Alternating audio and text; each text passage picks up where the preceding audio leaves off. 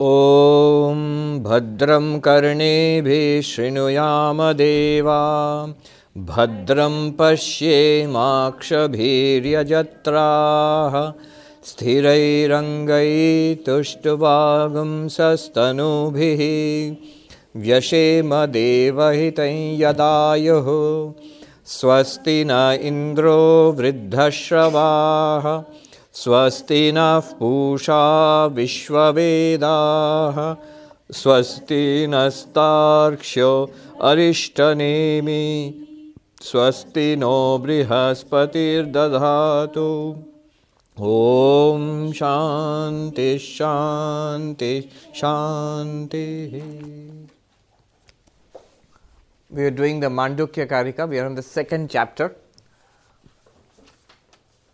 Last time we did this verse. Let's start with chanting that verse again. Verse number 31, second chapter 31.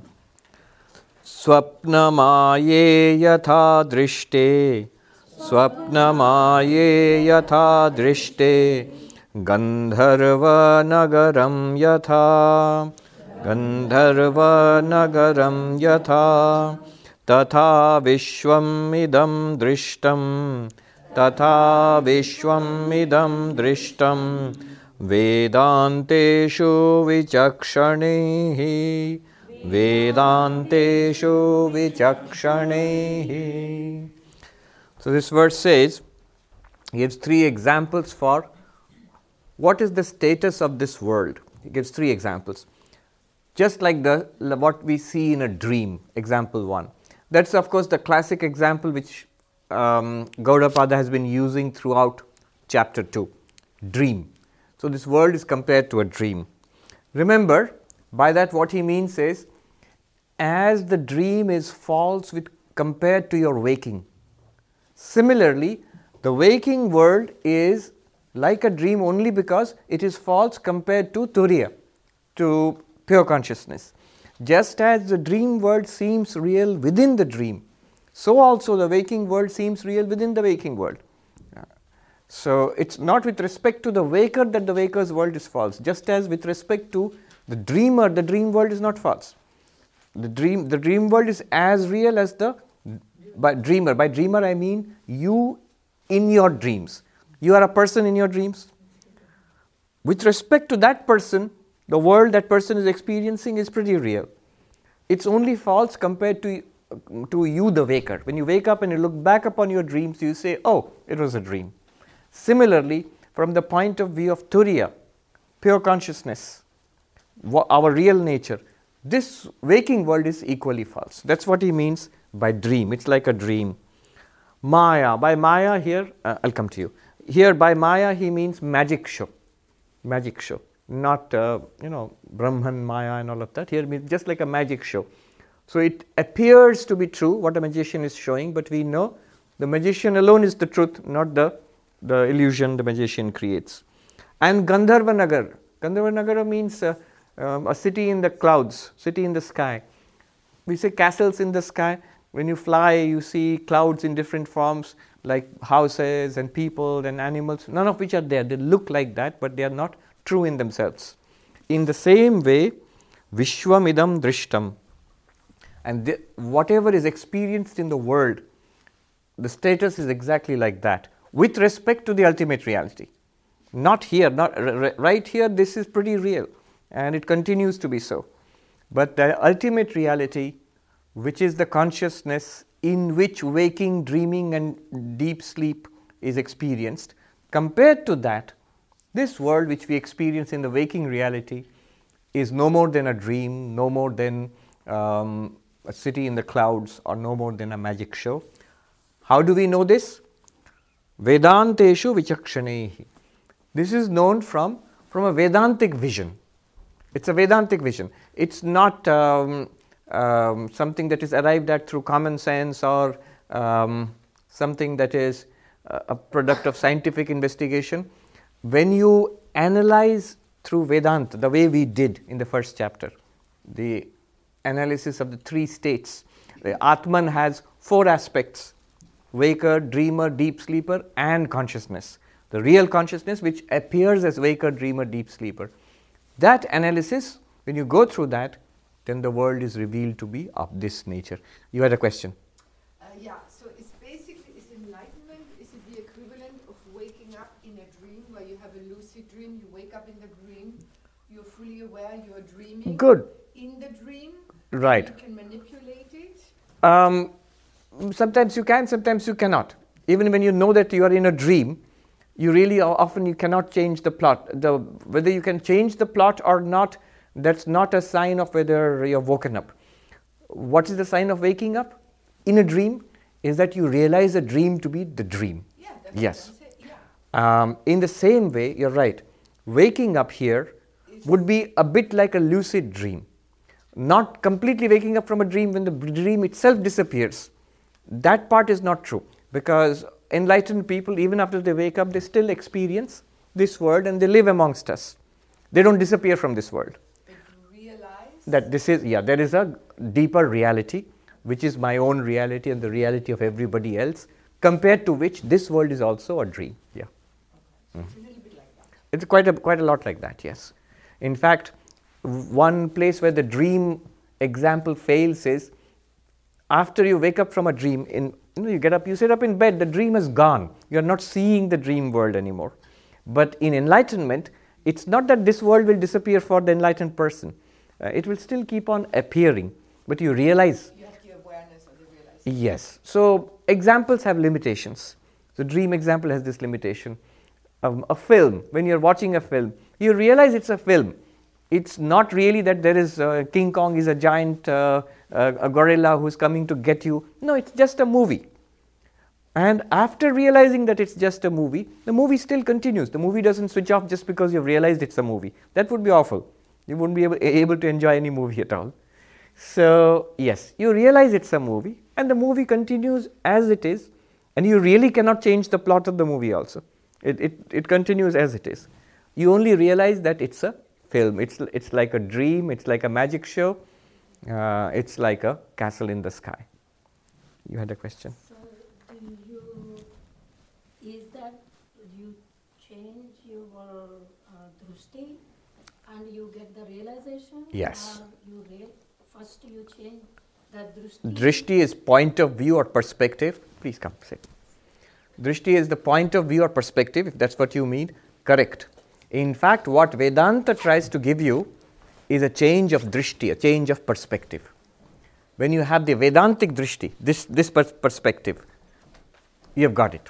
That is realization. When it becomes real to you, not just uh, intellectually changing. Yes. Come, come, come, settle down.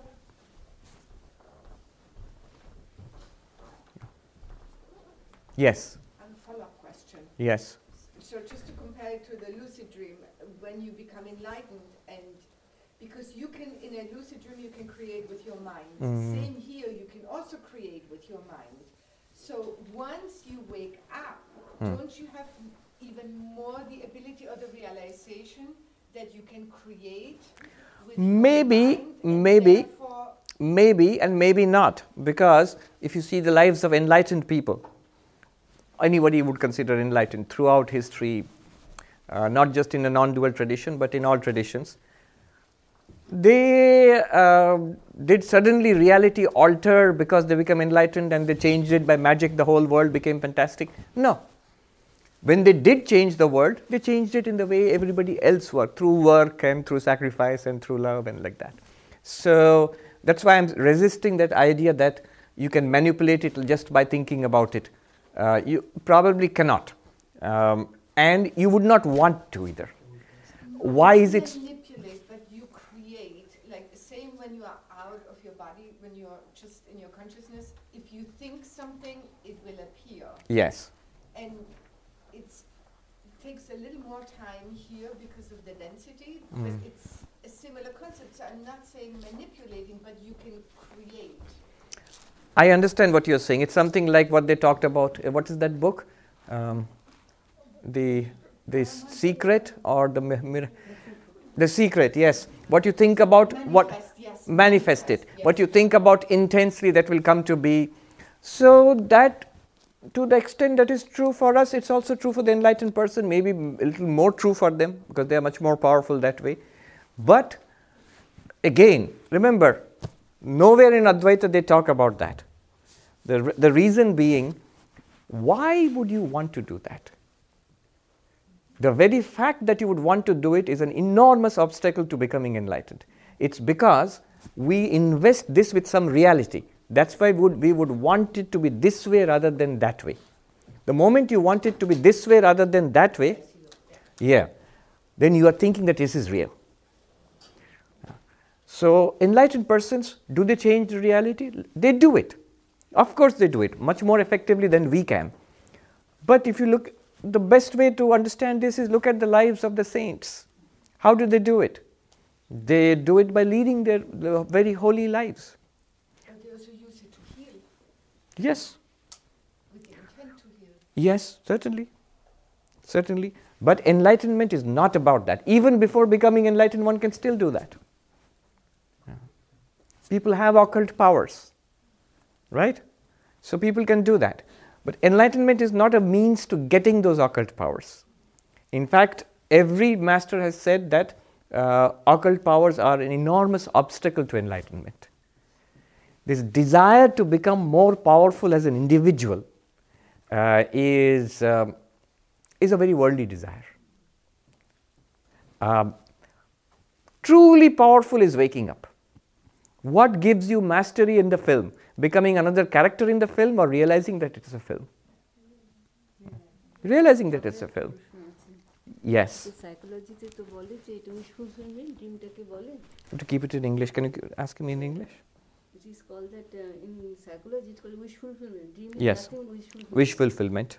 Then for the those who are the enlightened people, their wish also fulfilled in the dream.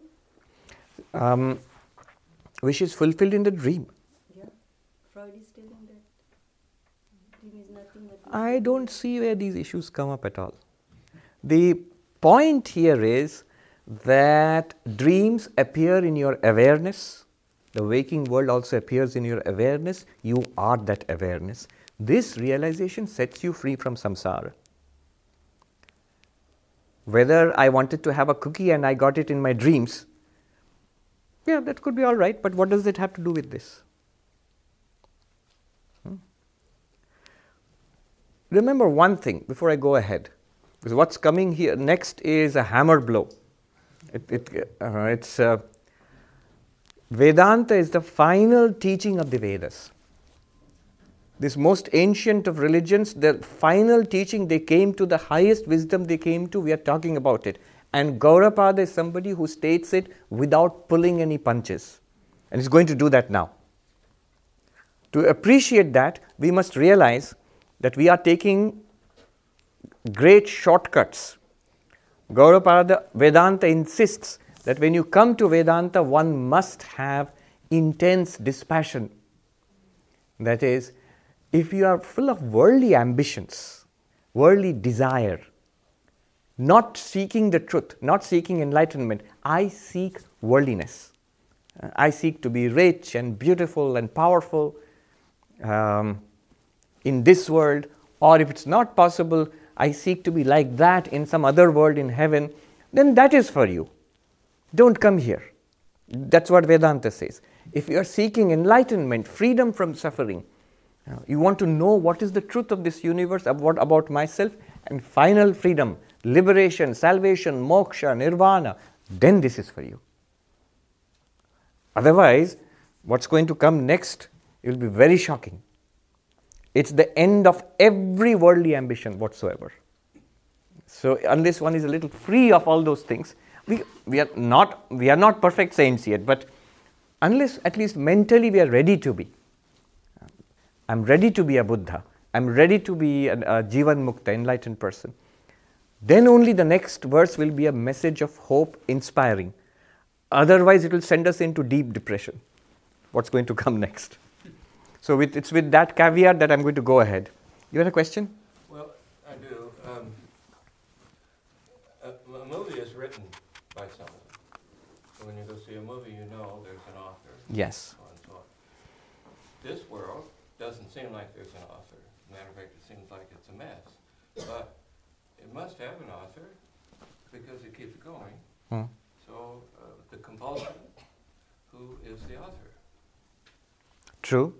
Um, religion would say Ishvara or God is the author. If you want to see why is there a particular pattern or a scheme to it, then the whole idea of causality or karma is introduced. Yeah. Mm.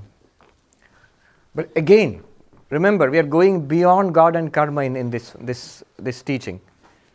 This is uh, finishing school for religion and spirituality.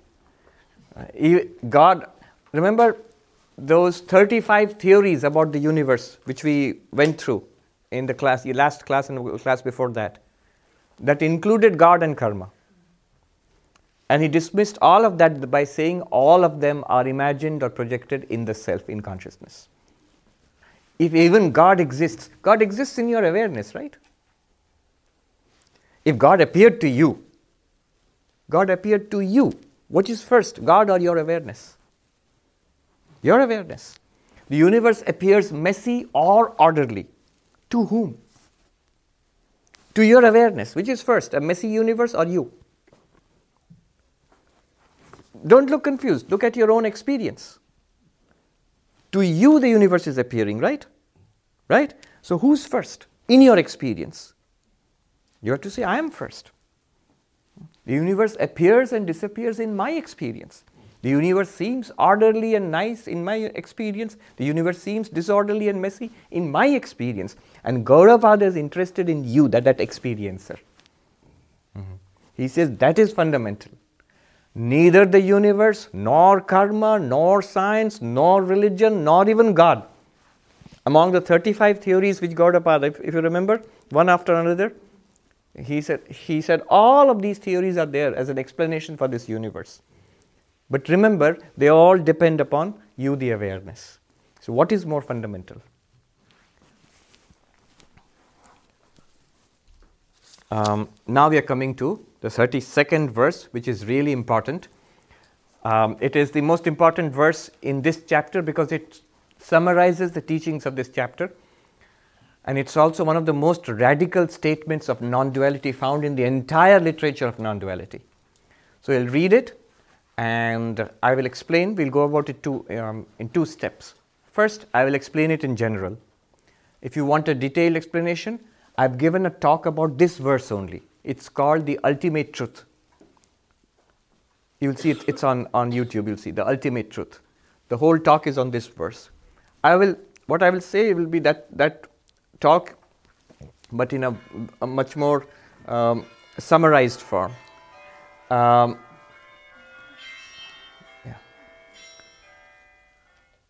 So it will be in, in a much more, yeah. yeah. It'll be in a much more summarized form. If anybody else has got uh, phones, please please silence these infernal devices. Um, so I'll there's in two stages. One is I will explain the verse. Um, then the second one will be we will do it in a little more serious way. We will go into Shankaracharya's commentary. He's written a beautiful commentary on the verse. So we will do a close reading of that. I will read out the original Sanskrit and translate and explain what Shankaracharya says about this verse. Very interesting points he raises. So let's do it this way. Now we are going into the 32nd verse. न निरोधो न चोत्पत्ति न निरोधो न चोत्पत्ति न बद्धो न च साधक न बद्धो न च साधक न मुमुक्षुर्न वै मुक्त न मुमुक्षुर्न वै मुक्त इत्येषा परमार्थता इत्येषा परमार्थता What does Gaudapada say? This universe, this world, and remember, when he says this word, for him it means whatever you experience in your waking state, whatever you experience in your dream state, and whatever is the blankness in the deep sleep state. The altogether is the world. This universe, gross, subtle, causal, stula, sukshma, karana, this entire universe. Of this universe, this universe has never been created, will never be destroyed. Na nirodha, no cessation no utpatti, no origination. So, this is actually Gaudapada's famous one theory is associated with him, Ajatavada, the non origination uh, theory of, of the universe. All throughout, before this, what was going on? How did this universe come to be? 35 theories were taken up one by one, including, if you remember, starts with prana, prana meaning their, their Ishvara, God. So 35 theories were taken up, and Gaudapada dismissed all of them. Then what is your explanation? How does this universe, how did it originate? Gaudapada gives a stunning answer. It did not originate. How will this universe come to an end? It will never come to an end. Not because it is eternal, it has always been there and it will uh, never come to uh, always be there. Not in that sense. In the sense that it never was there and it never will be there. So, this universe has no origination, no cessation. And within this universe, what about us? Uh, we are more interested in ourselves. So, what about us? I am in bondage. He says nobody is ever in bondage. Nobody ever is a spiritual practitioner. Nobody ever is a spiritual seeker, and nobody ever gets spiritual f- freedom, moksha. What is this? He says, This is the ultimate truth. Ityesha paramarthata. No, no cessation, literally, if I translate, no cessation, no origination, nobody in bondage, nobody who is a spiritual practitioner, nobody who is a spiritual seeker, nobody who is liberated. This is the final truth.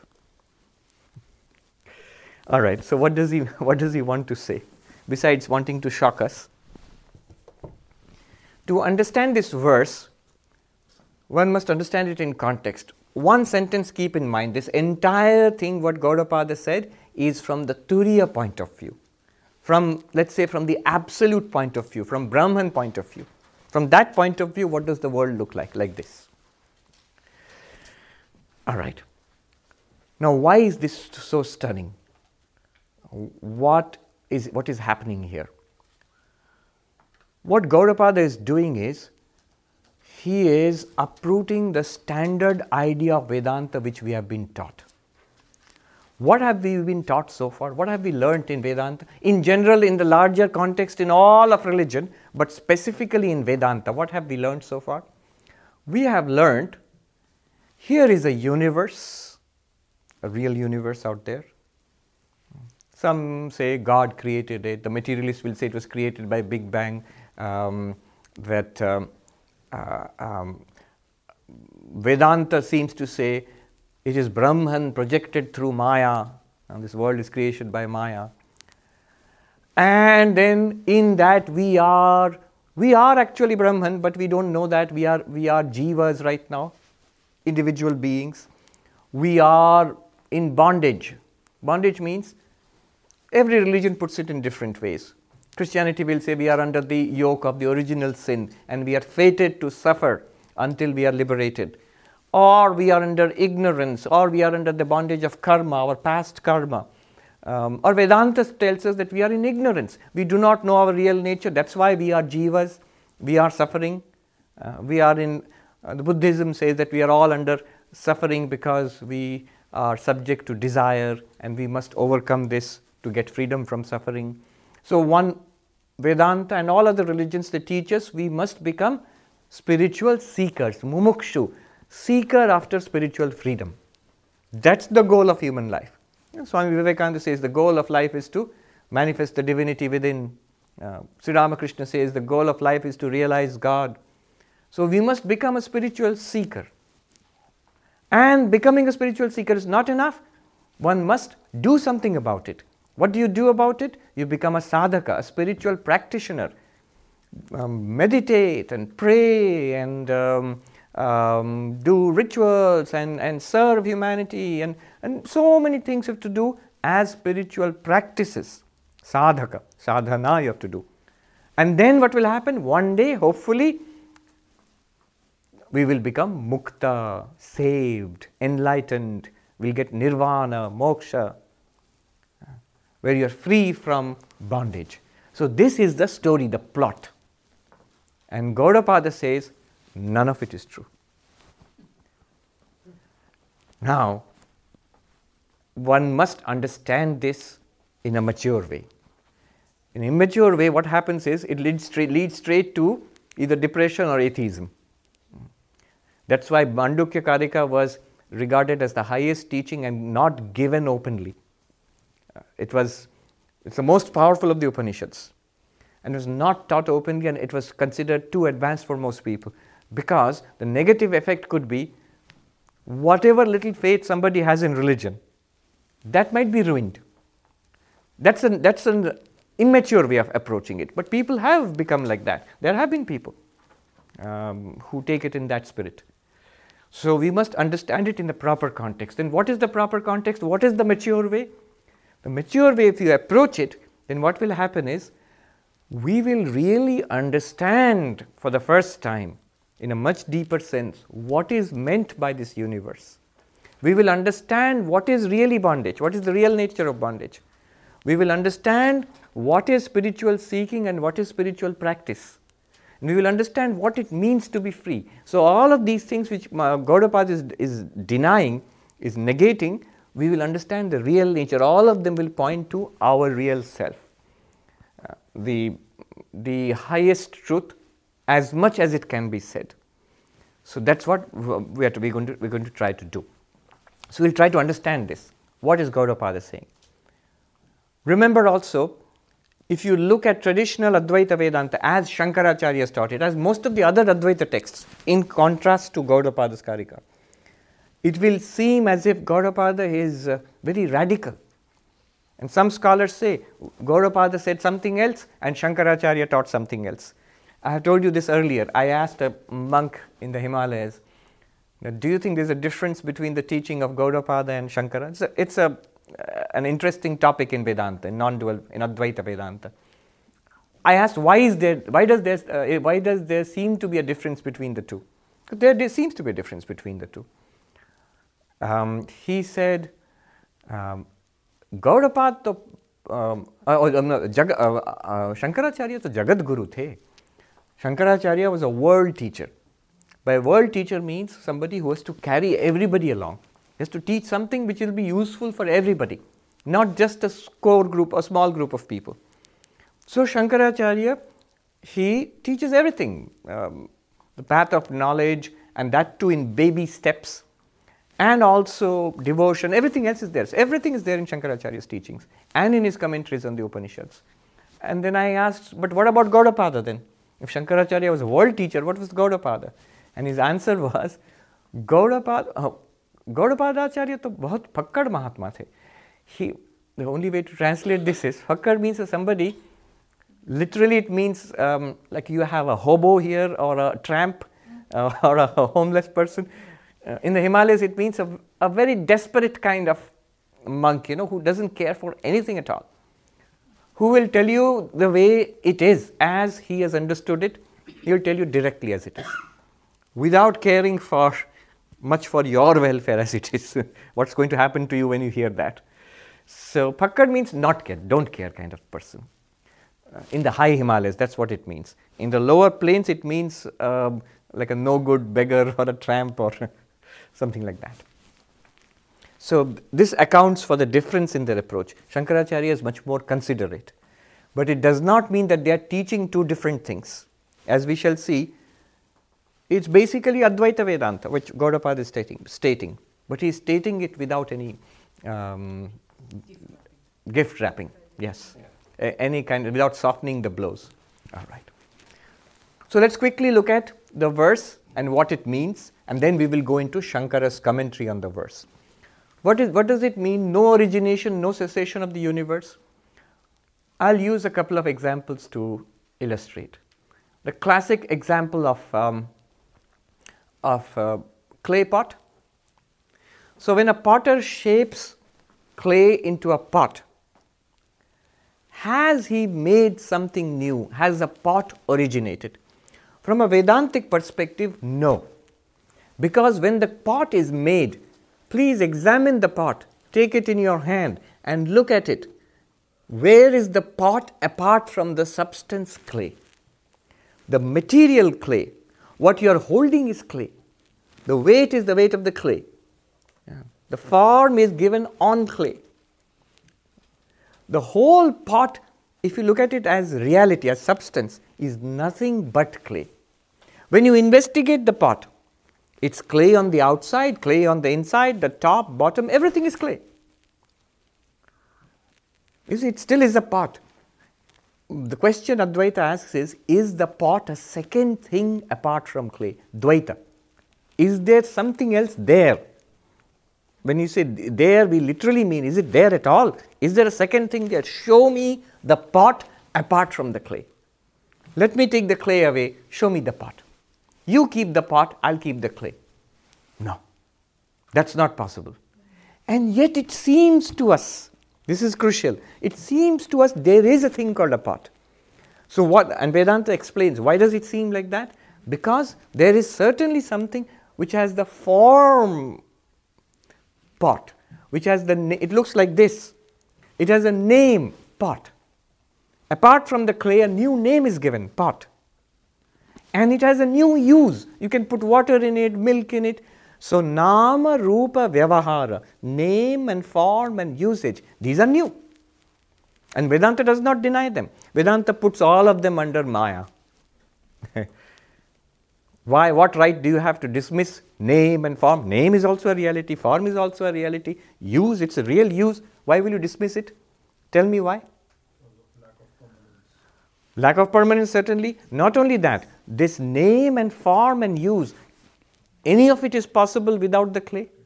No. No. They are not intrinsic to the clay and they are not possible without the clay also. They depend on the clay.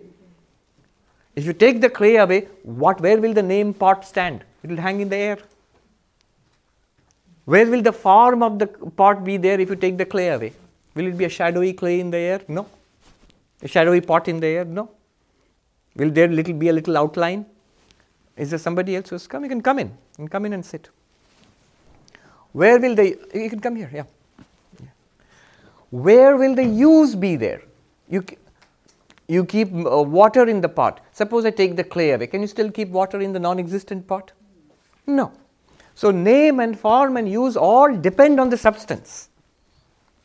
In the same way, in this universe, Brahman alone, look at it from the point of isness.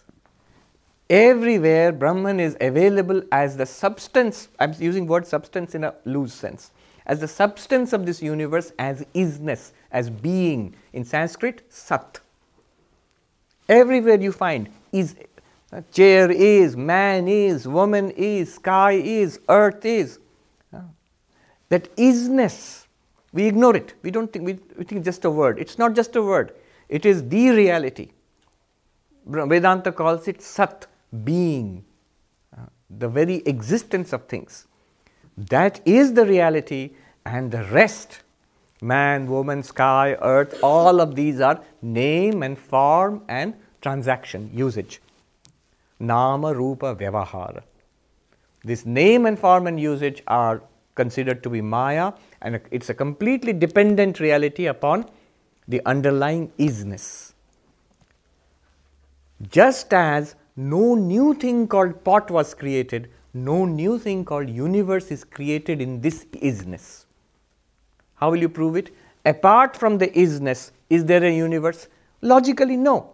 It's tautological. If you, for example, the chair is, if the isness, being is taken away from the chair, what will happen to the chair? Chair is not. It applies to the entirety of the universe. Gross things like stars and galaxies and protons and neutrons, they exist. If, if existence itself is taken away from them, they'll disappear. They have nothing apart from that isness. But they have a name and form and behavior. Interactions are different. They're um, all of science and religion and politics, everything is possible in this world. Transactionally, it is all there. But their underlying being is one. And that one isness is what Vedanta speaks about. Other than that, no new thing called universe is produced. Yes. So, does Gaudapada acknowledge the existence of a universe? No. That's He acknowledges existence of Brahman. That's what he's pointing out. He acknowledges the appearance of the universe. He acknowledges the experience of the universe. But he does not acknowledge a thing called the universe is produced. Mm. Yes, Can we say then that pure consciousness is like the clay? yes. Only that clay is an object. Here, the pure consciousness is not object. Equivalent like Is equivalent, yeah. Um, you can call it here. I'm instead of using pure consciousness, I'm using pure being, sat. It's the same thing. In uh, Vedanta, being and consciousness are one and the same thing. Um, you might ask, just as an aside, a little logical exercise. Why do you say being and consciousness? Being means existence. Why do you say existence and consciousness are the same thing in Vedanta? Because imagine there were two different things. If consciousness is there is apart from existence, what kind of consciousness will it be? If I say consciousness is, I take the is away, then what will hap- happen to consciousness? Non-existent consciousness, not unconscious, non-existent consciousness. So consciousness cannot be apart from being. It must be an existing consciousness. The other way around seems to be more complicated because we have an intuition there are things which are other than my consciousness. So being can exist apart from consciousness. But apply Gaudapada's logic. If existence, follow this is subtle, if being or existence is apart from consciousness, it becomes an object to consciousness. And being an object, remember, objectivity, uh, being an object is the sign of falsity. It becomes an appearance in consciousness. If con- existence is there without consciousness, then it's an object existence. So it becomes an appearance in consciousness. It will not be real, it will become dependent on consciousness then. All right. It's just a, an aside. From, let me give you another example and then we'll move ahead. This classic snake rope example. The snake, the um, snake is imagined on the rope. It is a mistake. People see it in the semi darkness and think that though there is a snake there. But tell me, was the snake produced? Was there actually a snake which came out of an egg and wriggled and came on top of a rope? No. It was a mistake. Shankaracharya asks, Was a snake ever born in the rope? Did it originate in a rope? No. And was it ever killed? Was it ever um, the body of the snake was buried or something? No. Now, when you when you realize it's a it's a it's a rope, does the snake actually die and it has to be disposed of? No. There is no origination of the snake. There is no cessation of that snake also. There is only the appearance by error of the snake. Shankaracharya says the snake is born neither in the rope. Is there a real snake being born in the rope? Is there a real snake being born in the rope? No. Is there, you'll say, no, no, no, the snake is in the mind. But let me ask you, is there a real snake in the mind? That's even more impossible. What is there is, is an experience of a snake, an imagination, a projection, an error, but not a real snake wriggling about in the mind. Is it ever born by a conjunction of the two, a part, a joint effort of the rope and the mind? No. The error is there because of a joint uh, effort of rope and mind, but real snake is never born uh, either in the rope or in the mind or in both. So there is no origination of a snake, and hence there is no real cessation of a snake. What happened? There was a mistake that the rope is a snake, and the mistake was corrected. So, in the same way, it's not that a universe originated in Brahman and then somehow it was removed again. No. Brahman alone exists, or that pure consciousness alone exists. It's misunderstood as this. This. I'm having an extraordinary uh, optical illusion here. From my point of view, I can see the Holy Mother in that other building. Can you see? The picture? The picture of the Holy Mother? Straight? Can you see from here? If you come, you, you can't see from there, maybe. You, you have to come here and see. I can see straight uh, on the wall of that building.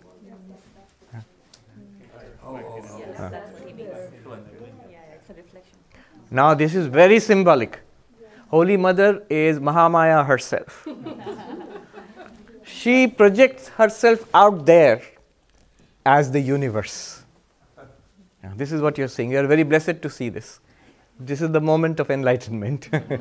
she is there, but she appears out there. So, in the same way, you alone, the pure consciousness, you seem projected out there as a universe, like your dream, for example. So, this universe, which is projected out there, did it begin? No. Can it have an end? No. Beginningless, endless, beginninglessly not there, endlessly not there. The wrong understanding is when, when you say it has no beginning and no end, no origination, no cessation, you think oh, it's an eternal universe he's talking about. Just the opposite. Uh, It's beginninglessly not there and endlessly not there, but beginninglessly and endlessly appearing like that. This is knowledge. Okay, let's go further ahead. Just one point here. I mentioned it earlier. This whole thing, if you reduce it to a scientific, uh, to a philosophical analysis, the question of the relationship between consciousness and its objects. How do you experience life? You experience life as a sentient being, as consciousness, and experiencing things, people, your own body, your own thoughts, and a world out there. So basically, if I reduce it to two terms consciousness and its objects, what's the relationship between the two?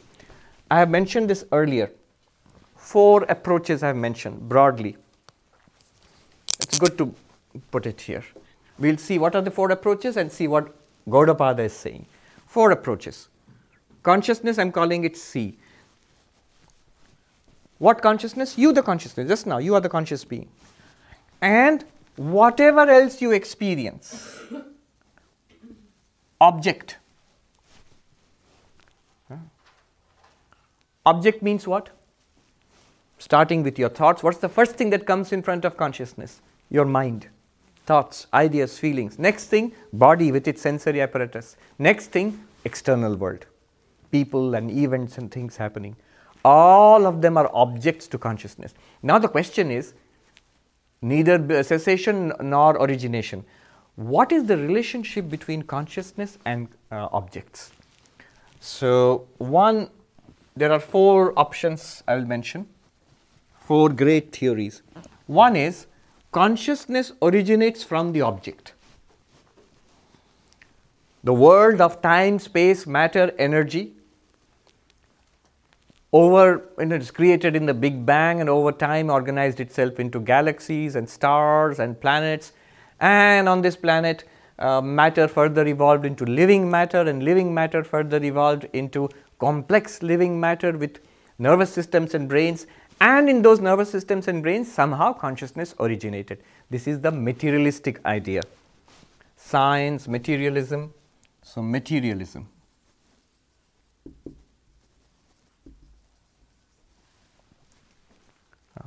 object is real and consciousness is a product of that object. Are you with me?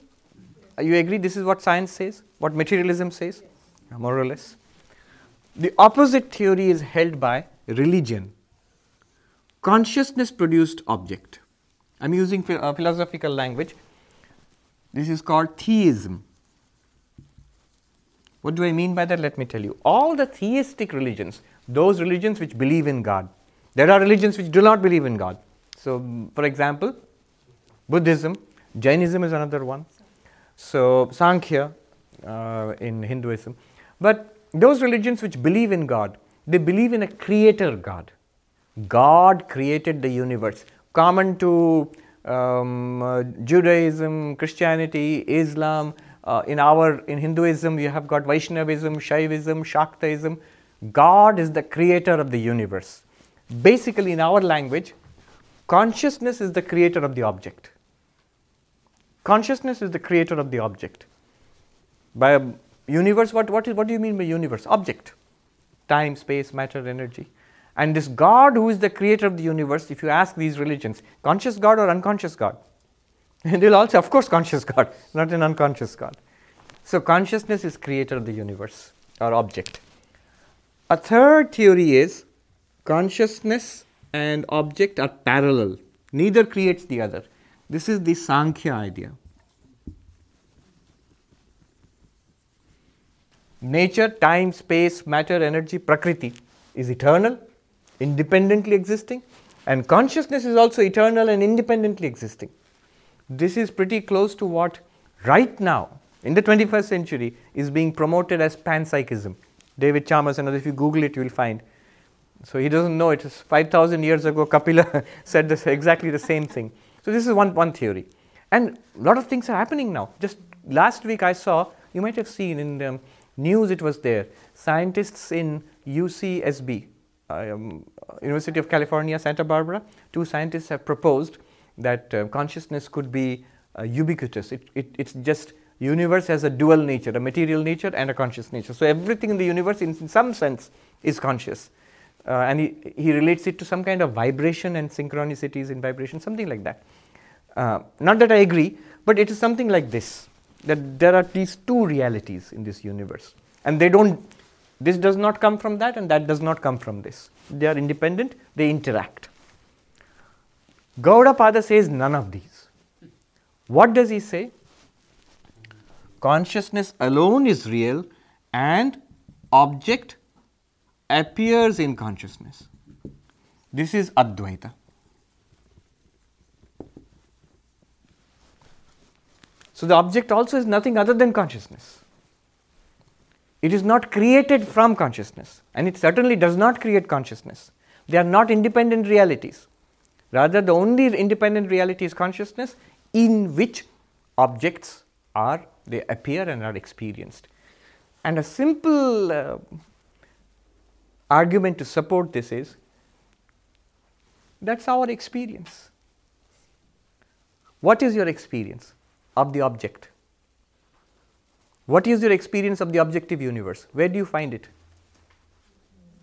In your awareness. In your awareness, isn't it true? You understand what I'm saying? All your life, whatever you have experienced, you have necessarily experienced it in your awareness your faith, belief, disbelief, science, religion, art, family, love, hate, school, college, family, life, um, retirement, all of that has been experienced in awareness. Literally a statement of this thing. All right. So this is what this is what Gaudapada says. So the objective universe Somebody has got a phone which is vibrating. Something right here. I can hear it. How come you can't hear it? It's done. It's gone. Hmm. All right. So, this objective universe is neither originated nor does it cease. It appears. All right. This much. Now, what about us? We are interested in our own lives. So I am in bondage, and Gaudapada says, No, baddha, you are not in bondage. Yeah, yeah, I know. After I get liberation, after I get moksha. No, no, no. Right now you are not in bondage. You never were. In fact, after enlightenment, you know what? We will realize this that we were never in bondage. It's, we will not realize that we were in bondage. Now I am a Buddha and I am enlightened. No. That's what the story tells us. That's what Gaudapada is pointing out. That it's just a story. The fact is, even right now, we are not in bondage. Take a common sense approach. What is it that you are, you are in bondage to? Are you in, bound to the body? No. The body undergoes its changes irrespective of what you want. It was born, it was a baby, it was a teenager, it was a young person, a middle aged person, a senior person's body, and one day it will go, no matter how much we hold on to it. I, the conscious being, you can manage it. Yoga, gluten free, and all of that. You can, can do a good job of taking care of the body. But it's irresistibly, it's a flow. It's a flow. Jayate, being born. Asti comes into existence. Uh, Vardhate, grows and develops and matures. Viparinamate, adulthood, uh, you know, it reaches a plateau of development. Uh, Jiryate, it, it degen- degenerates, old age, decay. Nashyati, uh, is di- death. That's the nature of the body. Are you bound to the body? No. You're not bound to the body. In fact, in Mumbai, there is an ashram called Prempuri Ashram. I've never been there, I've heard about it. He was a monk in the 1940s, 50s, or 60s, somewhere. And there's an interesting story about him. I heard this uh, a few years ago. The story is that this monk, he was a married man, and after uh, some time, he gave up the world and he became a monk. And he says that he was in the Himalayas at one time. Near a Himalayan village, he was sitting there, sort of morose and dejected. And an old lady who was collecting firewood nearby, she came upon him and said, My child, why so sad? Why are you unhappy? And he said, I want freedom, mukti. Amko mukti chahiye. I want, I want freedom, mukti. And the woman smiled and she said, Freedom. From what? What are you bound to? Where are you bound? Show me your bondage, I, I will free you. Uh, are you bound to the body? Uh, oh, no, she said, What are you bound to? Are you bound to your wife? And this monk, he said, No, she died. Are you bound to your children? No, they grew up and went away. Are you bound to your property? No, before becoming a monk, I sold it off all and uh, gave away the money. Then what are you bound to? This body, it will age and go away within a few years, guaranteed. what are you bound to? By you, I mean the awareness, the consciousness. Are you bound to thoughts? Oh, bad thoughts keep coming in my mind. I'm trapped by my thoughts. Many people, they suffer from the mind. It's no accident that people, when they shoot themselves, they shoot themselves in the head. They want to make it stop. So, here is a message of hope. You are not bound to the mind either. The mind is a series of thoughts, like a beam of sunlight, you have motes of dust dancing around there. Similarly, in you, the awareness, the mind is a series of thoughts, like the river Ganga, which is continuously flowing. And there are, um, you see a dead body flowing past. And if you jump in there and swim and catch hold of the body and then dead body and you say, oh, how awful, it is such a stink and now I'm polluted and it's ugly and it's all messy. Why are you doing it? Why are you holding on to it? It's floating in the river, it will go away in its own way. A, a garland discarded, this is an example from a, a monk. A garland discarded from some temple upstream, it flows past and you jump there, swim mightily, and catch hold of it. Oh, now I'm pure and enlightened, I mean, uh, uh, elevated and sublime because I've got something holy. Why are you doing that? All of that is flowing past on the river by its own current. You sit by the side of the river and watch it go by. Exactly like that, in the river of the mind, your mind, in the river of the mind, many thoughts, feelings, emotions, desires, they come and go, they stay for some time they dance around in front of you. You are the witness consciousness, Sakshi, sitting on the bank. In your light, all this is lit up and revealed. You may go ahead and use some of them, but don't be attached to them. They are not you, and they will never stay there. Imagine, even the greatest depression, great sorrow, uh, great guilt, something is there which is torturing me. Then, even that one, every day in the night when I fall asleep, gone. And if I'm honest, throughout the day when I'm suffering, there will be moments when it, it disappears from my mind. Uh, it increases and it decreases. Um, so, throughout the day, these thoughts come and go. Right? So, what are you bound to? Not even the thoughts. Think about it this way you, the consciousness, right now, na baddha, you're not bound to anything at all. It's only by saying, I am this this is mine, then we get bound. We get limited and bound. Na sadhakaha, nor even a spiritual practitioner. See, spiritual practice. Spiritual practice. What is spiritual practice? Cause and effect.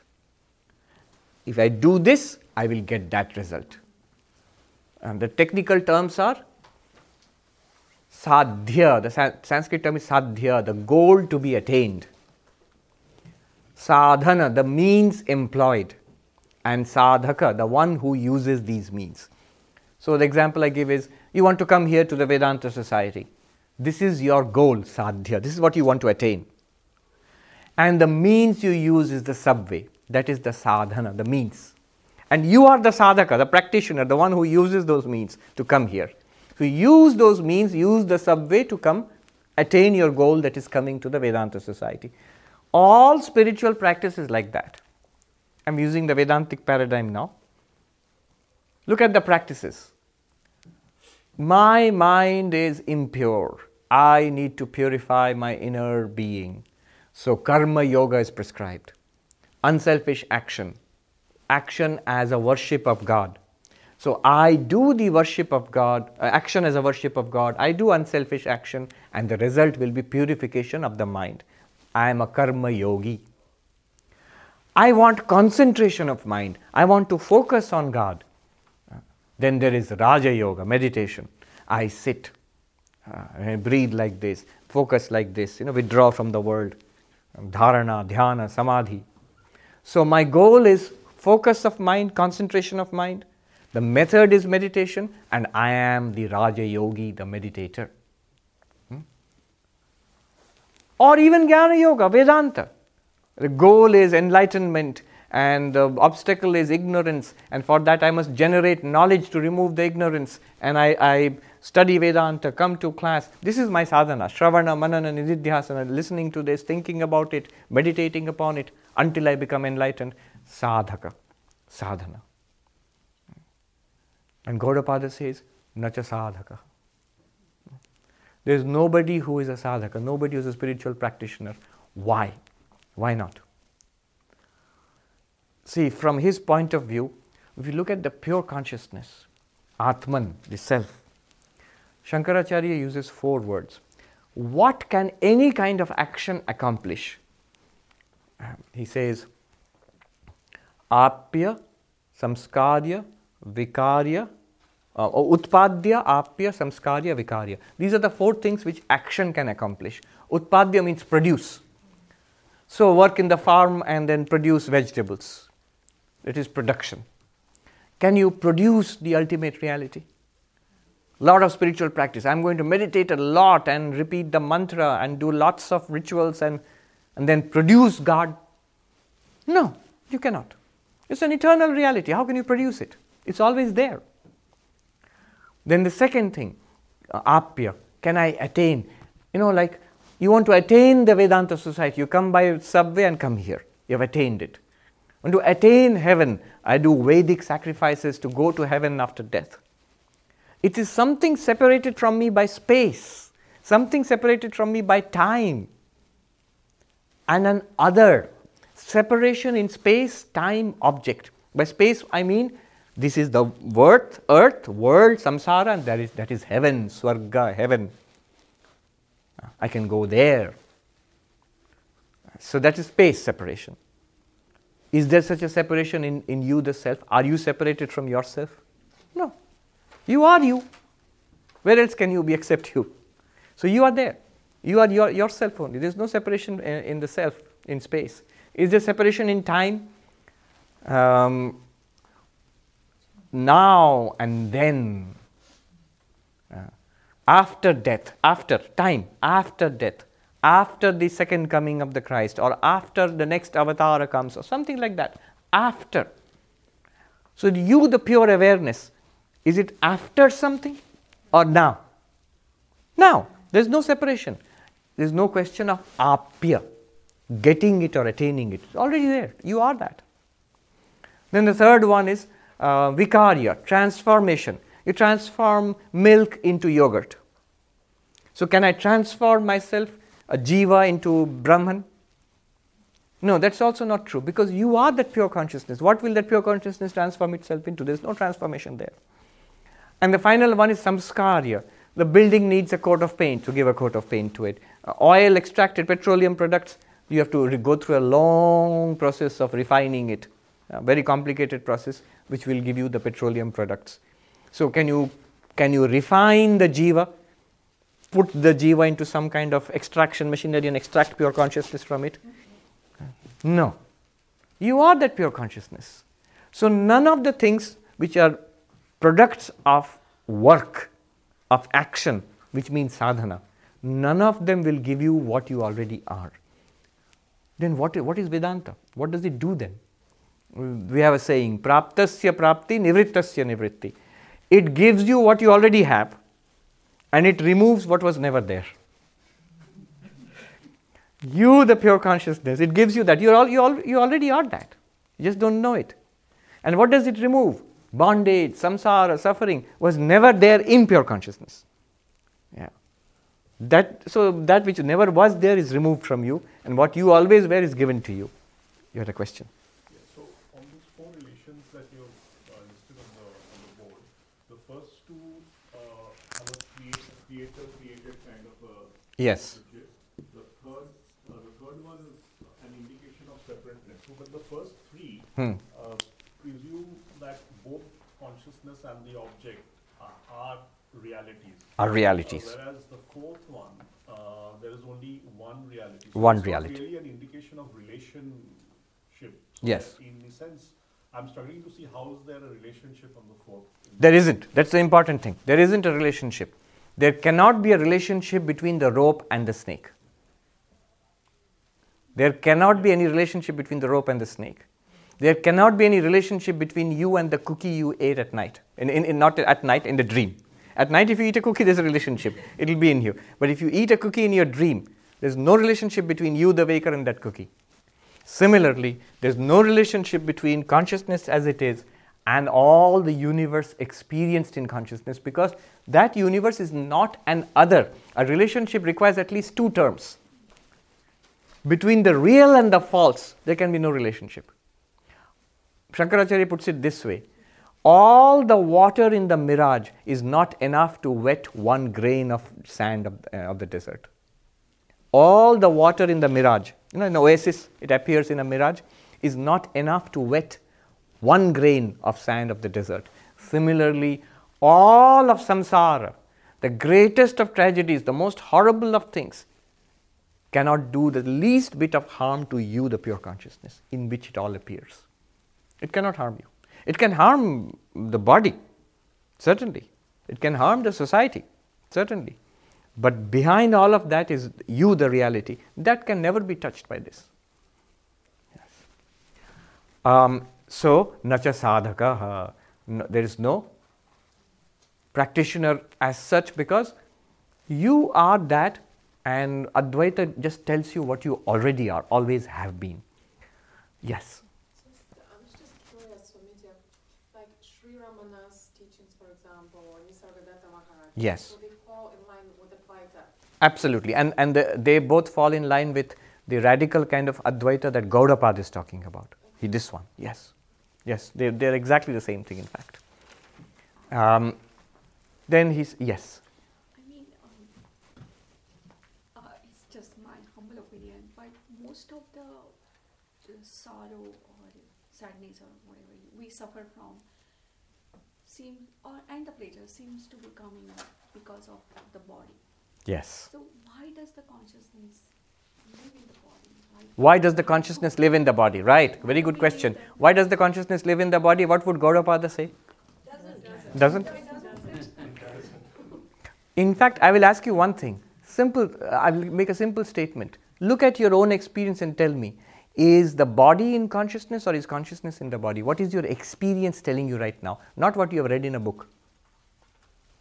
Are you aware of the body? That means the body is in your awareness. Or are you a body and somewhere inside you there is an awareness? Which one? The first one. Look at your experience right now. Very interesting. Advaita does this much only. Our idea is I am a body with consciousness, in which there is consciousness. Advaita wants you to shift the perspective. Be honest. Look at your own experience and tell the truth. You, you are awareness experiencing a body in yourself. Okay. Yes. Maharaj, what is the fourth one after Vikarya? Uh, vikarya, samskarya, refinement. And we say sanskar kara, refinement here. So can you refine? I am a sinful little jiva. Can I be polished and rubbed and scrubbed until I become a shiny Brahman? Um, pure consciousness? No need, no need at all. Okay. The next one is na mumukshuhu, no seeker, na muktaha. I'll move quickly now. Na mumukshuhu, there is no spiritual seeker at all. You understand, from the point of view of pure consciousness, who is a seeker of what? Um, Shankaracharya in his hymn, Manobuddhihanka, that said, um, Chidananda Rupa Shivoham Shivoham, one of the lines in third verse is Na dharmo na chartho na kamo na moksha chidananda rupaha shivoham shivoham. What is my goal in life? It is not dharma, it is not artha, it is not kama, it is not moksha. It's not pleasure, it is not success in life, it is not religion, not doing good, it is not even liberation. How interesting. He's a spiritual um, giant. He's saying that even liberation is not my goal. That's supposed to be our goal. He says, no. Why? Because I am pure consciousness. I am Shiva. I am Shiva. From the point of view of pure consciousness, what liberation? What liberation is there? So, from that, from the highest point of view. Okay. Na muktaha. So, one interesting thing this whole idea of moksha.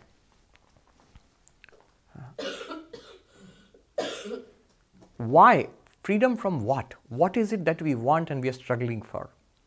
We all want to live. There's nobody who says that I don't want to be. We all want to exist. When we think we are a body, we want the body to exist. When you think we're not the body but this person, we want the person to exist. Nowadays, Silicon Valley people are saying, let the body go, we will upload ourselves into the cloud. we'll convert all our memories and everything into data and upload ours. So that person is already advanced. He's not thinking he's the body anymore. He's thinking I'm information. Vedanta will say, go one step further. um, so this in Sanskrit is called, the word is jijivisha, desire to be in this limited form, desire to exist. And then one more thing we want to know. Uh, jigyasa, to know. We want to know more and more. See, we want to be aware. Somebody tells me, You don't want to die? No. So if we keep you alive, you know, in life support in Mount Sinai, yes, yes, somehow keep me alive. But um, will you be satisfied if you're alive but you're completely unconscious?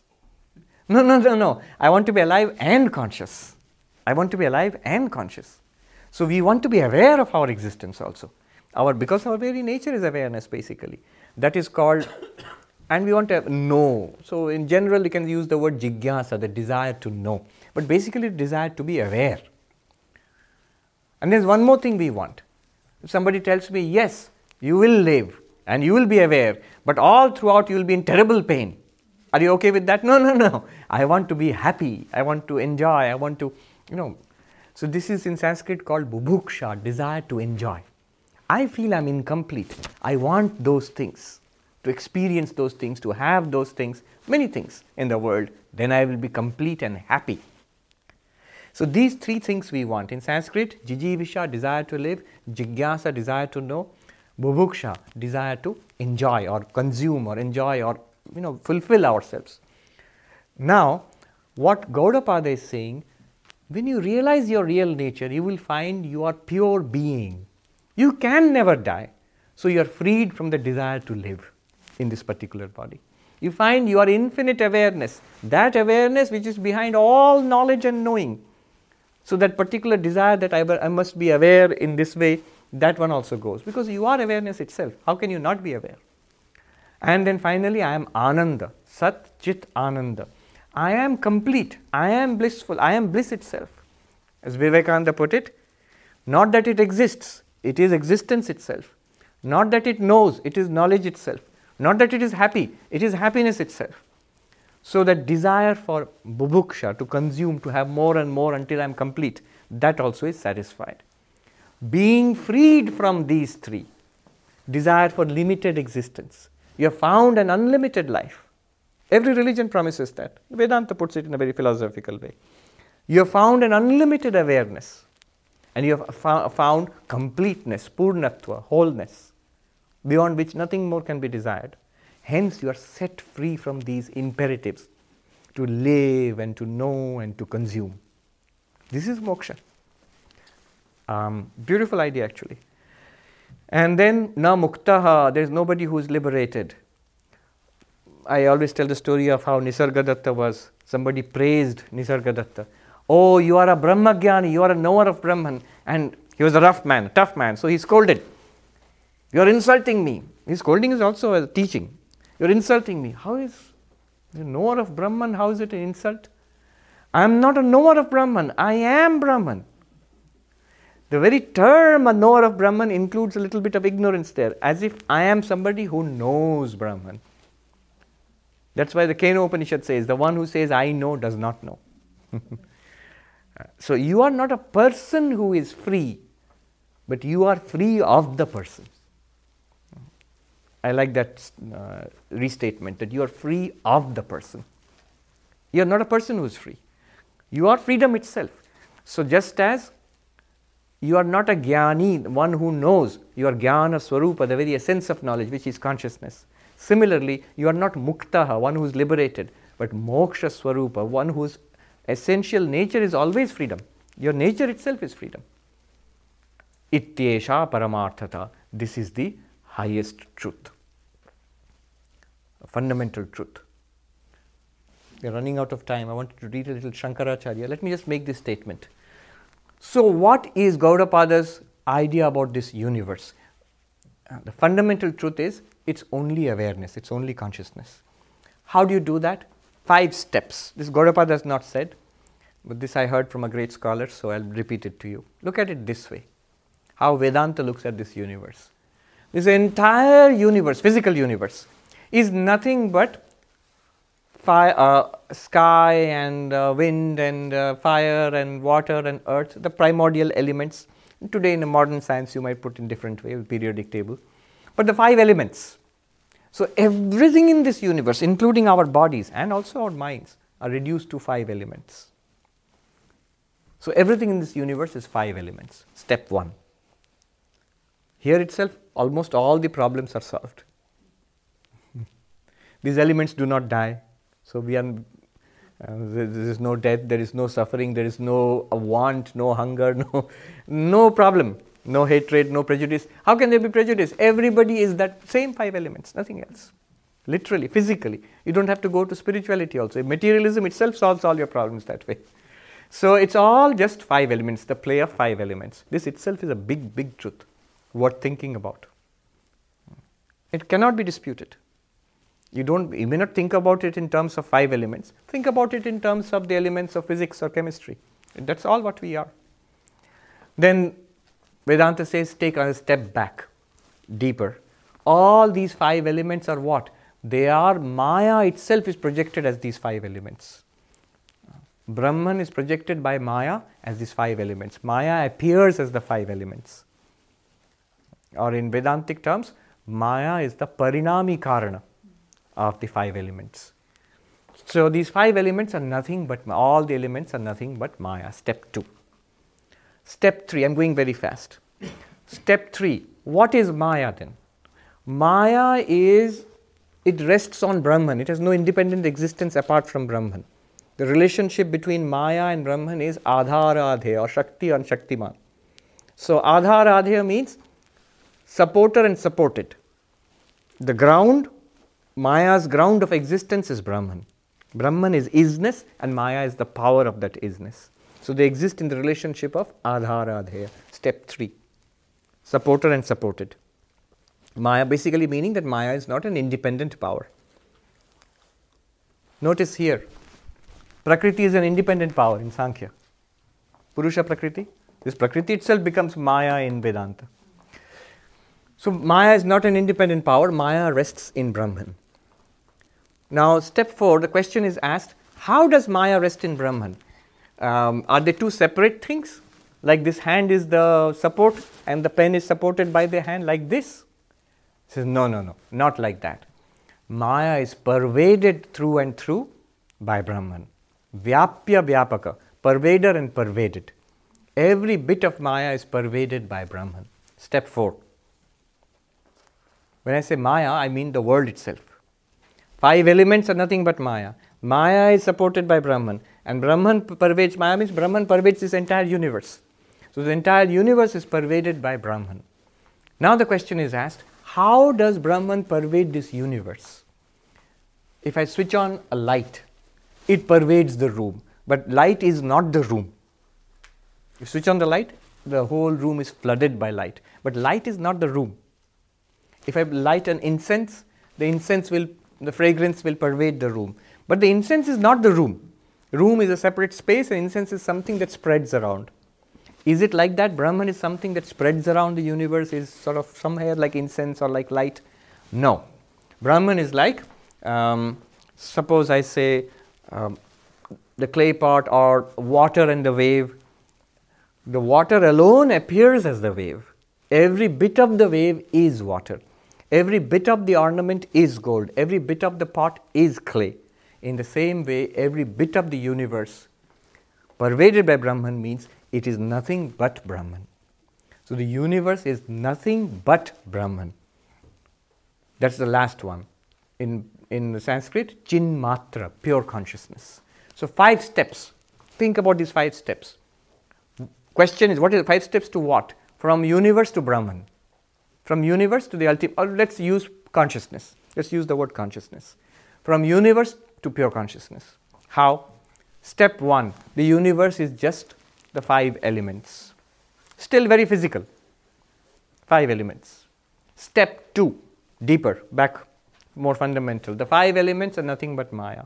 So the universe is nothing but Maya. In Hindi, in India, common people also, villages, sub Maya hai. all is Maya. just, they don't understand all the philosophy, just say it. But this is what it means. All the universe is nothing but Maya. But what is Maya? It is supported in, or it is nothing apart from Brahman. So this universe rests in Brahman. The Brahman is the ground of this universe. It's in fact the very language used by Meister Eckhart, the great German mystic in the medieval ages. The ground of all reality is God. So Brahman is the ground of Maya, therefore Brahman is the ground of this universe. The universe rests in, in, in Brahman. How does the universe rest in Brahman? Like the pen on the hand? No. Universe is pervaded by Brahman. Stage 4. Brahman pervades this universe. How does Brahman pervade the universe? Like incense in a room or light in a room? No. Like gold in ornament, like water in the wave. Uh, every bit of the wave is water, every bit of the ornament is gold. The wave has no existence apart from water, the ornament has no existence apart from gold. Similarly, the universe, every bit of it is pure consciousness, and it has no existence apart from pure consciousness. It is pure consciousness alone, chin matram awareness alone, consciousness alone, though it looks separate out there. All right. This is called by Gaudapada the highest truth, Paramarthata. Now, in the time remaining, let me quickly read out 1500 years ago what Shankaracharya commented. I will read the original Sanskrit and give you the running translation in English. It's very fascinating. I have given you a general explanation, but how does the master of non duality, Shankaracharya, explain this verse? If you just hear this, you will get an idea what he is doing. Okay. I'll read the Sanskrit more for my benefit so that I can translate easily. He introduces the verse. Prakaranaarthopasangharaartho ayam shlokaha. To conclude to bring to us to a climax the teachings of this chapter, here is this verse. So see how much importance he gives to this verse. Yada vitatham dvaitam atmaivekaha paramarthatah san when? The enlightened one, I'm using, he doesn't say enlightened one, when one sees the dualistic universe as false, as an appearance, and the self, you, the awareness, as the one ultimate reality, Paramarthata When you see that, then tada idam nishpannam bhavati. Then this becomes very clear. What becomes clear? Sarvoayam laukiko vaidikascha vyavahara avidya vishaya evaiti. All the activities that go on in the world, worldly activities, and he says Vedika means religious activities, they are all products of ignorance not knowing what we are, we engage in worldly and even religious activities. Religious activities might mean like trying to go to heaven and things like that. We do not know what we are and what this world is. So they are all products of ignorance. Tada, therefore, then the verse is there. Na nirodho na chotpatti na baddho na cha sadhaka na mumukshur na vai mukta Ityesha Paramarthata. The verse is there. Then Shankaracharya explains word by word. Very quickly, what does he do? Na nirodha, nirodhanam, nirodha, pralayah. There is no end or cessation of what? This universe. Utpatti jananam, there is no creation. Origination means creation. Of what? This universe. Baddha samsari jivaha. There is nobody who's bound. Who, what do you mean by bound? Samsari jiva, like us, we, we feel that we are an individual being trapped in samsara. He says, no, it's not there. Sadhaka, what is the meaning of sadhaka? Sadhanavan mokshasya. Uh, sadhaka means spiritual practitioner. What kind of practitioner?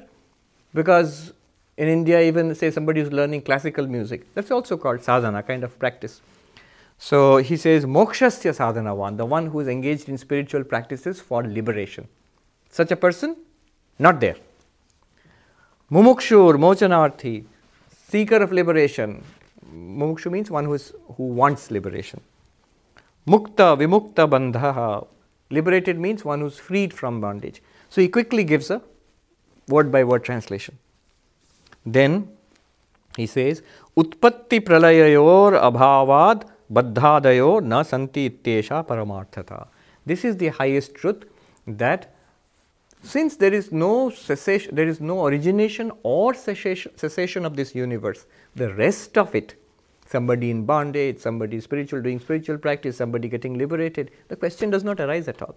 If the universe itself is not there, is not real, then all the things happening in the universe, they are all appearances, they are not real separately. then how do you know this? So he gives a series of quotations from the Upanishads to prove that Gaudapada is not saying something very radical and new. He's basically teaching what the Upanishads are teaching, but in a very harsh language, let's say uncompromising language. Then he gives some quotations. I'm, i am skipping the quotations. Then it comes to an interesting discussion. I will read out the Sanskrit and the translation. I think we can catch. If you do not catch, uh, uh, tell me. The discussion goes like this. The question is, what is this universe then? Doesn't exist, but we experience. So, what is it that we are experiencing? What's the nature of the thing we are experiencing right now? Sato hi utpatti pralayo va syat na asata shasha Cessation and origination, origination and cessation cannot be of the absolutely unreal like the horn of a rabbit. That was the classic example for non existent things. Rabbits don't have horns. Today you might see a square circle. A square circle. Something impossible, square circle, can neither originate nor cease. So cessation and origination cannot be of completely unreal things. Okay, one. Napi advaitam utpadyate liyate va. But the non dual reality, advaita, pure consciousness, that cannot be produced, that cannot cease also. Non dual reality, how can what will produce it? There's no other second thing. Where will it cease? There's no nothing else apart from it. That pure consciousness is eternal. So it can neither be generated nor so non-dual reality cannot be produced or destroyed. Advayam utpatti pralaya pralayavacheti vipratishiddham. Non-dual reality is produced and destroyed is a contradictory statement that it is non dual and yet it is produced and destroyed, Vipratishiddham, contradictory statement. Then what is it that we see? It's not the non dual reality. It's, so this is not the non dual reality. It's not also absolutely unreal because we are seeing it. So what is it? He says, you know, he will give the example of the rope snake. What you're seeing is an appearance. It's not absolutely unreal like a rabbit's horn, square circle but it's not absolutely real, also, like pure consciousness. It's an appearance in pure consciousness. He will say that now. Yastu punar dvaita sangyavaharaha sa rajju sarpavad atmani pranadi lakshana kalpita ityuktam. Uh, so, as far as this uh, the world of duality is concerned, the transactional world of duality, the one in which we which we are experiencing right now, what is the status of this? He says it's like a rope snake. Um, just as a rope, uh, as a snake is erron- rope is erroneously mistaken as a snake, snake appears erroneously in a rope. Similarly, the entire universe, he says pranadi lakshana, starting from prana, etc. What does he mean by that? few verses ago, he gave a list of 35 theories. First one was God is the source of the universe. So he's literally, if you translate from God downwards, everything else, all those things which all those theoreticians have described, they are all appearances in you, the pure consciousness. The reality is you, the world you experience is an appearance in you. Then he says, Nahi manovikalpanaya, he talks about the example. Nahi manovikalpanaya रज्जु सर्पादि लक्षणाया रज्ज्वाम प्रलय उत्पत्ति the snake which is your error projection of your mind was never born in the rope not does it die there you will say no it was in my mind is not even in your mind was there a real snake in your mind god forbid he comes next न च मनसी रज्जु सर्प उत्पत्ति प्रलयो हुआ Not even in your mind. Neither is there a real snake out there on the rope, nor is there a real snake in your mind actually. Now ubhayatova. And not the joint production of your mind and the rope also. Real snake nowhere exists. It's an appearance. Tatha, in that way, manasatva visheshat dvaitasya. In the same way, the duality also appears. Um, here he says mind. Remember, uh, it might be slightly confusing. He says the entire universe appears in your mind. But the distinction must be made the world of dreams is dreamt up by your mind. But this universe, including your mind, is projected in you, the consciousness. You are not dreaming up individually this world because Shankaracharya does not make that clear here. It might lead to, if you say this universe is an imagination of my mind, just like my dream universe is an imagination of my mind, if you say that, that is called subjective idealism in philosophy. And there's a school of Buddhists, Vijnanavadi, who say that. Advaita doesn't say that. But he says the mind plays a vital role. Notice that this universe appears to you only when your mind is active. Nahi niyate manasi sushupte va dvaitam grihyate. When your mind is in samadhi, niyate manasi, when the mind is arrested in samadhi, or when you fall asleep, the world of duality does not appear to you. Ataha, therefore, what do we conclude? Manovikalpana matram dvaitam iti siddham. This world of duality is an imagination of the mind. So be careful here. Uh, it does not mean the Vijnana or subjective idealism. The world of your dreams is definitely an imagination of your mind.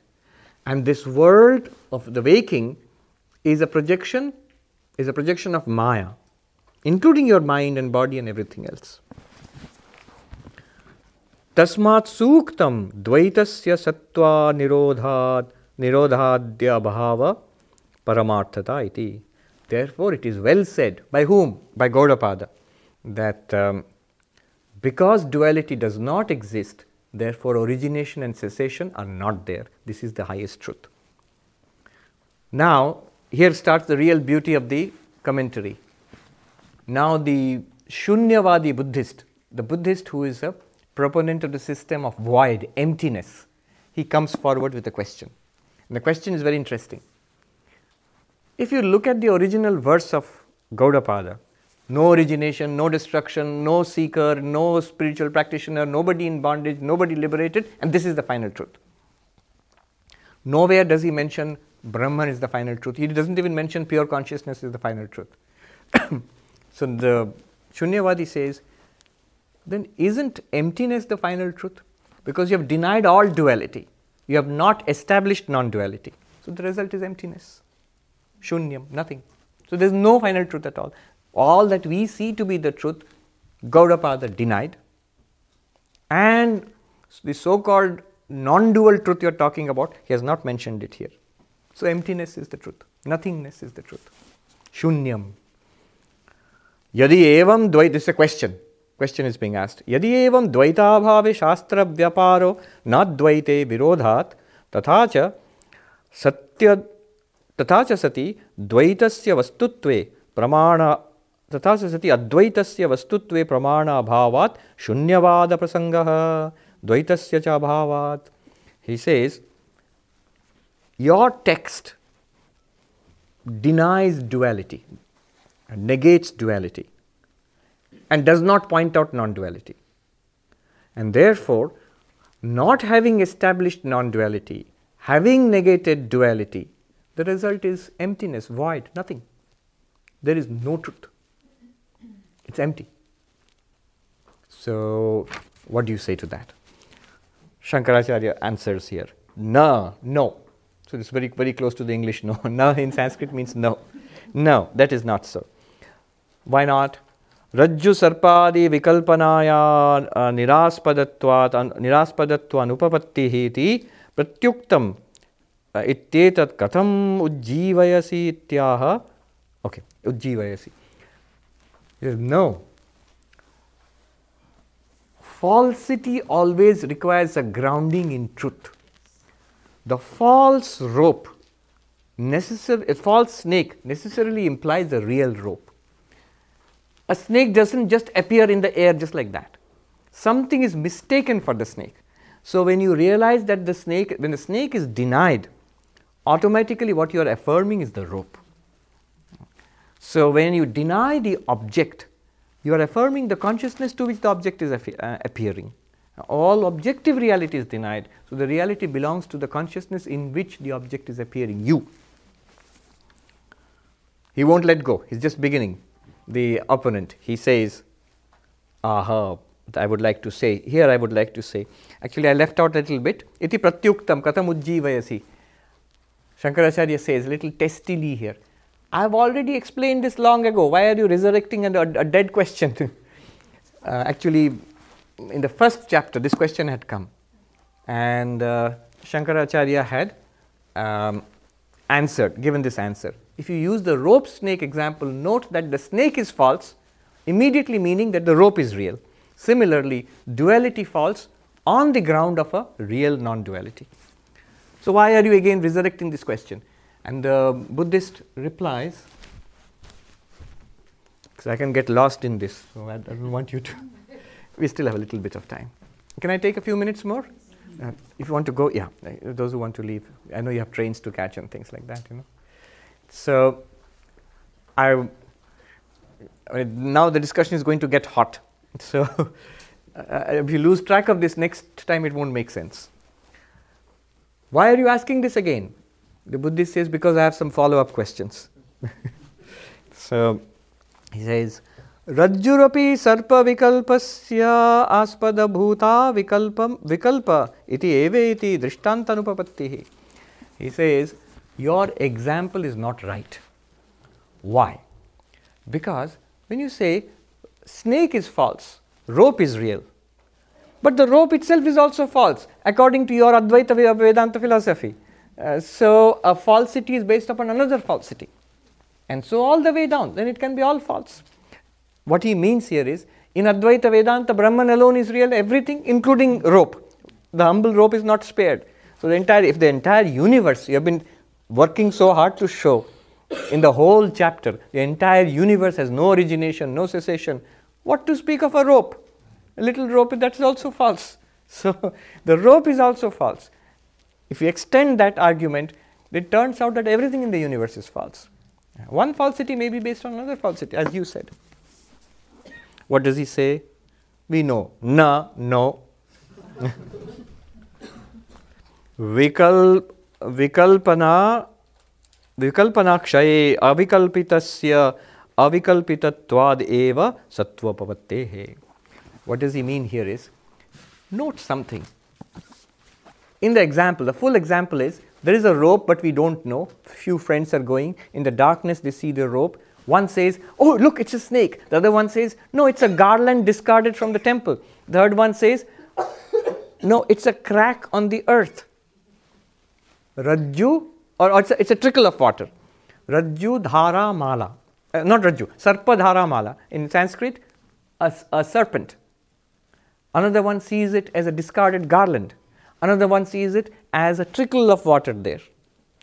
Now they go with a torch, maybe like a flame or something, and they see. And what do they see? Shankaracharya points out here all three disappear. the snake disappears, the rope, dis- the trickle of water disappears, and the garland disappears, but not the rope. So, when the ground of error is revealed, the varieties of errors are dispelled, leaving the ground untouched. The rope did not disappear when the other three were cancelled. There is something which is misunderstood as a snake or a garland or a trickle of water. The misconceptions are cleared up when the underlying rope is revealed, and the knowledge which reveals the rope makes those three disappear but does not make the rope disappear. So, therefore, the rope is not projected at that level. Yes, from the perspective of Brahman, it's false. Right? So, we talk about levels of truth. That's what he's trying to say. He won't let go. Then uh, the uh, Shunyavadi. Rajju sarpavad asattvamiti chet. Uh, he says,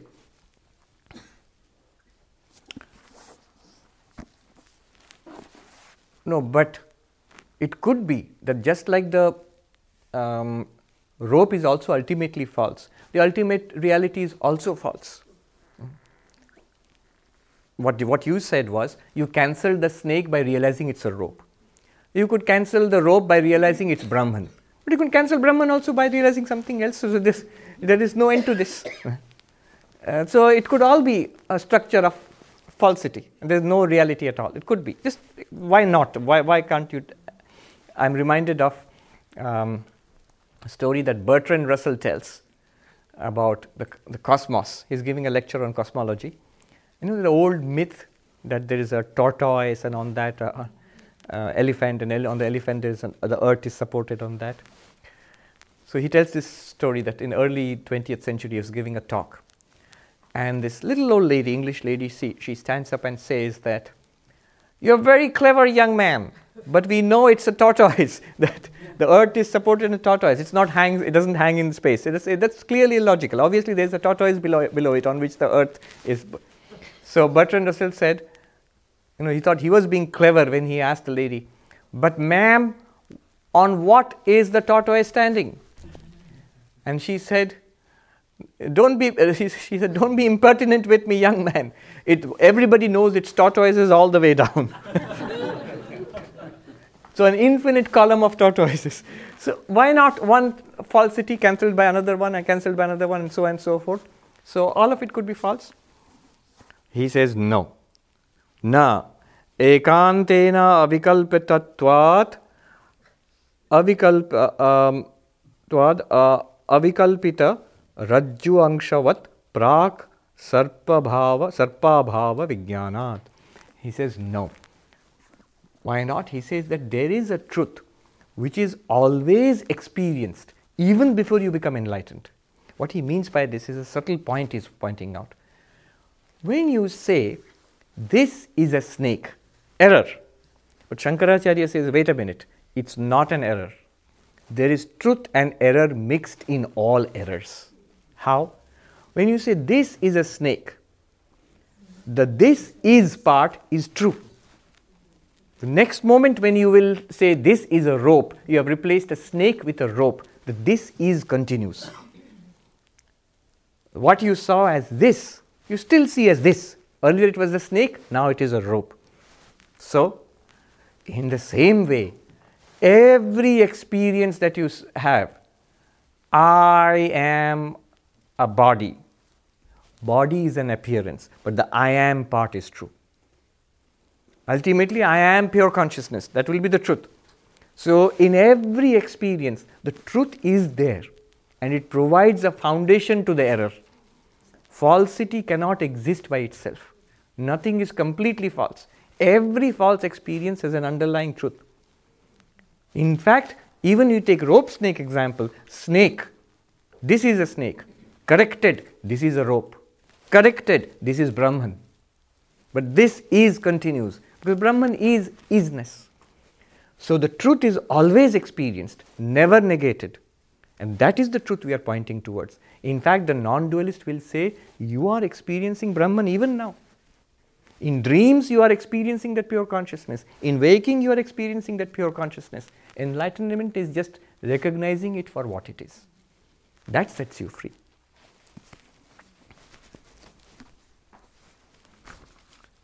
It's going to get even more interesting.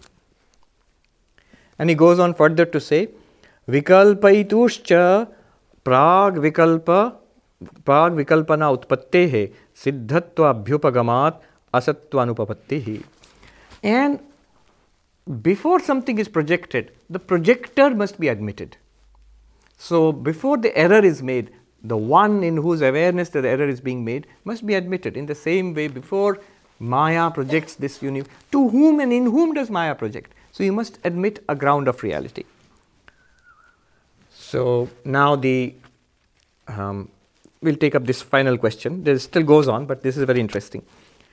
Now the questioner, the Shunyavadi, he changes track, makes the question more subtle.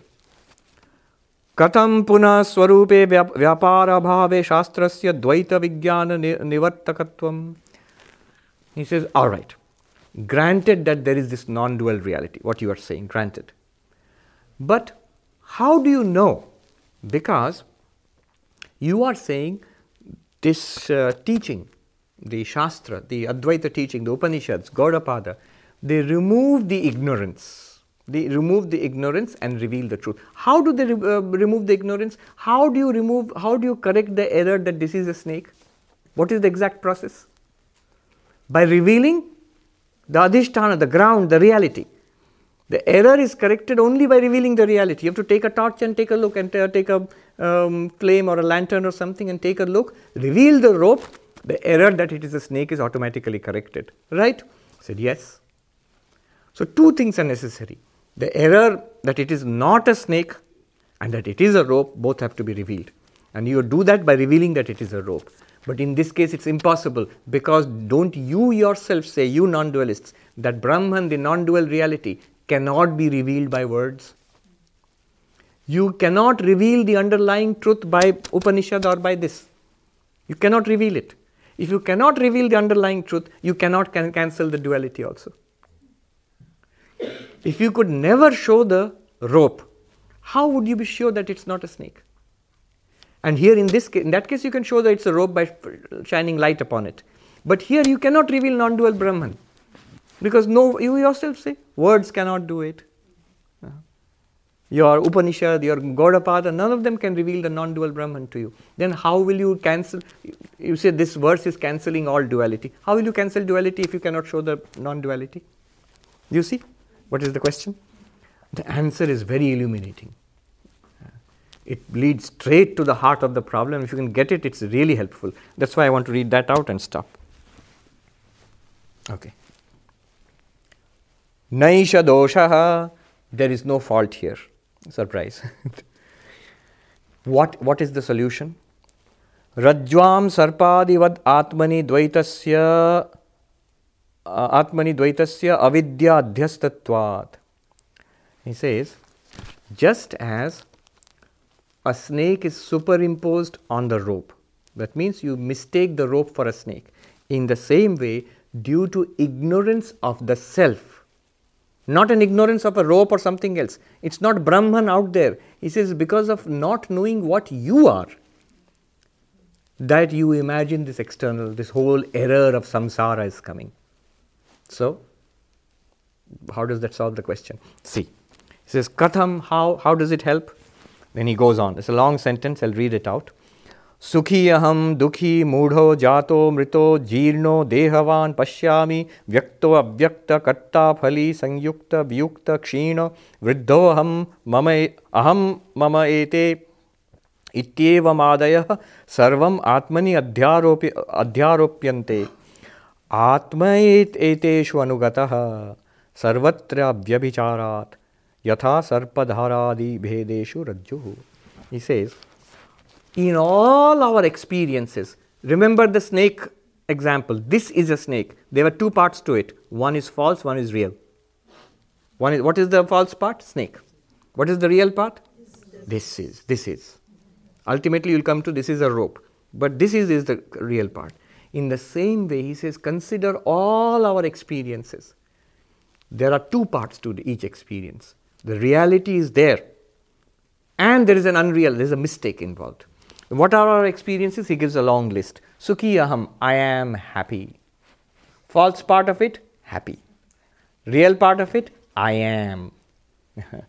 Dukhi aham, I am sad. False part, sad. Why? Anitya. Remember the same logic. It comes and goes. Two, two reasons. Gaudapada has given. He's worked the whole chapter to give those two reasons. You have to keep it in mind. It comes and goes, number one. And number two, it is revealed by consciousness. It's an object to consciousness. But I am does not come and go. We will see now. It's there always.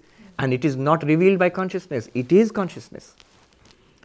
Moodho, I am confused. This is our, our, our state. More confused after the class. But the, the good news is confused, false part. I, the consciousness which sees the confusion, is the truth. Jato, mrito, I am born, I am dead, or I will die. False. I am the one common that is true. Jirno, I am old and sick. I am correct. Old and sick, appearance. Dehavan, I have a body. I am a body. I am one with a body. With a body, false. I am true. Pashyami, I see, I hear, I smell, I taste, I touch. That I part is true. All the others come and go. They are appearances in your consciousness. Vyaktaha, I am well known, uh, my fame spreads around. Abhyaktaha, I, I diminish, I am nothing, I am forgotten. I am is the correct one, the rest is. Karta, Phali, I am the doer of actions, I am the enjoyer of the results of actions. Doer, enjoyer, appearances. False. I am is the truth. Sanyukta, Vyukta, I am one with others. Vyukta, I am separated from others. You know, married, separated, divorced. I am this one thing. Kshinaha, I am much reduced physically, financially, whatever you call it. I am. Vriddhaha, I am old. I am. Aham mameti, I am this, these are mine. I am is the truth. This and these are appearances in consciousness. Iti evamadaya sarva atmani adhyarupyante. In etc. he says, all experiences in life are appearances in you the self in consciousness. Again, so what are you trying to say? Atma eteshu anugatah sarvatra vyabhicharat. The Atman, you, are you run through all of these experiences unchangeably. You are there in all of these experiences. These experiences come and go. These experiences are false because they come and go and they are objects of consciousness. You are one constant. Example, yatha sarpa, sarpadharadi bhedeshu rajjuhu. As when somebody sees a snake, when somebody sees a trickle of water, when somebody sees a garland, in all three of them, constant is the rope. Though it seems invisible, constant in all your life is you, the awareness. Everything else is an appearance and disappearance in you, the awareness. You, the awareness, is free of pleasure and pain, birth and death, old age and misery. And you, the awareness, because you are that, what Shankaracharya will go on to say, you are continuously self revealed. The Upanishad doesn't have to reveal you. The self, consciousness, is revealed. See, the snake has to be revealed by a light. But the Atman is Swaprakasha, self revealed. Consciousness, what do you need? Con- to reveal this light, what other light do you need? No other light. The light reveals everything and itself. If this is true for a material light, imagine for uh, consciousness. Consciousness reveals the entire world and reveals itself in the process. You don't need the Upanishad to reveal consciousness. All you need the Upanishad is to remove the, the error that this consciousness is limited and suffering and small uh, because it gets tied up with all the appearances. That's what Shankaracharya will argue. Yeah.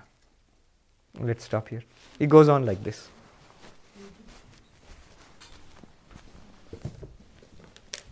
ॐ शान्ति शान्ति शान्तिः हरिः ॐ तत्सत् श्रीरामकृष्णार्पणमस्तु।